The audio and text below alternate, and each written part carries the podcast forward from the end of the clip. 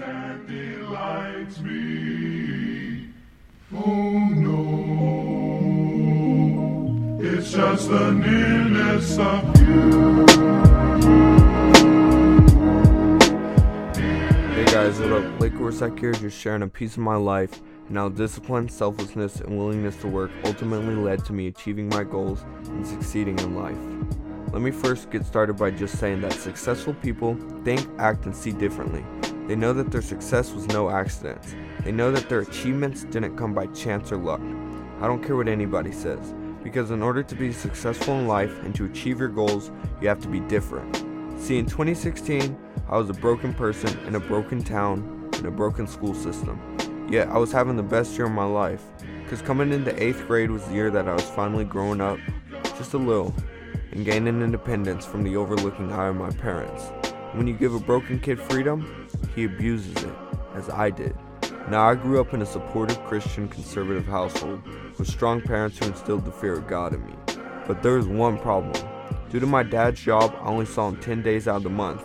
My mom, the only other parental role model at my house, was at the time trying to figure herself out and fight her own demons. So, being who I was, I not only disobeyed both of them, but I disobeyed one of God's key commandments honor your father and mother. I used my parents' weaknesses as my strengths, doing whatever I could to only think of myself and only do what I wanted to. Hurts me now just thinking about it. I abused and hurt my own blood for the benefit of guess who? Myself. See, selfishness is like a virus. It attacks the mind whoever it attaches to, till it finally kills the host, and you're just another statistic. You ask anybody in the penitentiary who they're truly thinking about when they did what they did, it's themselves. I was just like them, infected, selfish, a follower, disobedient, which according to my peers and the people in the town I grew up in was fine. Being bad was normal. Doing stuff that was wrong was the only way to have fun. It was the only way to get what you wanted. Because morals my parents put in me, I started out small, because deep down I knew what I was doing was wrong. But me trying to prove myself to my friends, I went places I shouldn't have. I started talking back to my teachers, and on and on, until I eventually became desensitized. Which, doing all that bad stuff can only last for so long. Because next thing I knew, I was getting kicked out of school, about to go to DAP, after blowing my third strike in a three strike system for a petty little fight in the locker room. But my dad knew it was time for a change he knew this wouldn't change me.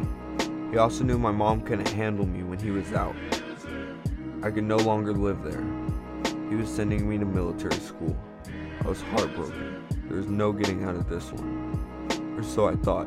My grandparents, who lived about an hour away in a much nicer town and a much nicer school system, took me in to live with them. They showed me grace. So, you know what I did?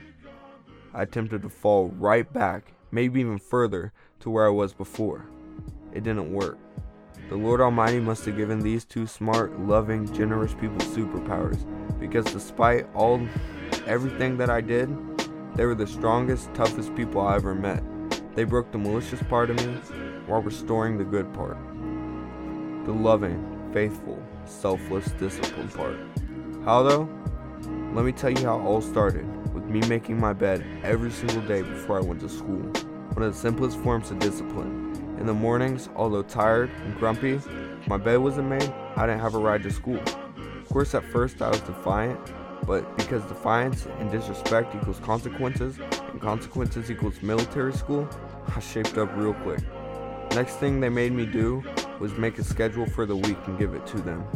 If I didn't follow that schedule to the T, I wouldn't be able to get or do what I was supposed to do at the time. That meant if I was late for breakfast, no breakfast. If I was late for school, no ride. But they continuously added little forms of discipline, and when every single time I followed them, it opened little doors of clean freedom, like fishing, getting my phone back, hanging with friends. And it got to the point where these little things became routine, and eventually the perks turned into freedom. But the greatest thing about that was I didn't even notice. Because I wasn't doing this anymore for myself or the perks I was doing this because I had a new goal of doing what I could to help my family and glorify God. Next thing I knew, I was succeeding with life. I had an amazing relationship with my family, and I was moving in with them to the new house in the new town. God was an active member in my life, and I was doing good in school and sports. These little acts of discipline grew into a lifestyle, which resulted in me changing my ways and learning to succeed in not only life, but in my goals. When just a little while ago, I was at my low. It's amazing how much the little things add up, isn't it? So, if I had to say the biggest things I learned from my journey, I would start with the little things. You do the little things and they keep adding up. And you keep striving for your goals. But forget about what you would be losing. Instead, think about where you'll be at the end. Make sacrifices while being patient, because success doesn't happen overnight, nor is it easy. Even if you're walking alone, start right now to make a new tomorrow, no matter the circumstances. Thank you. You?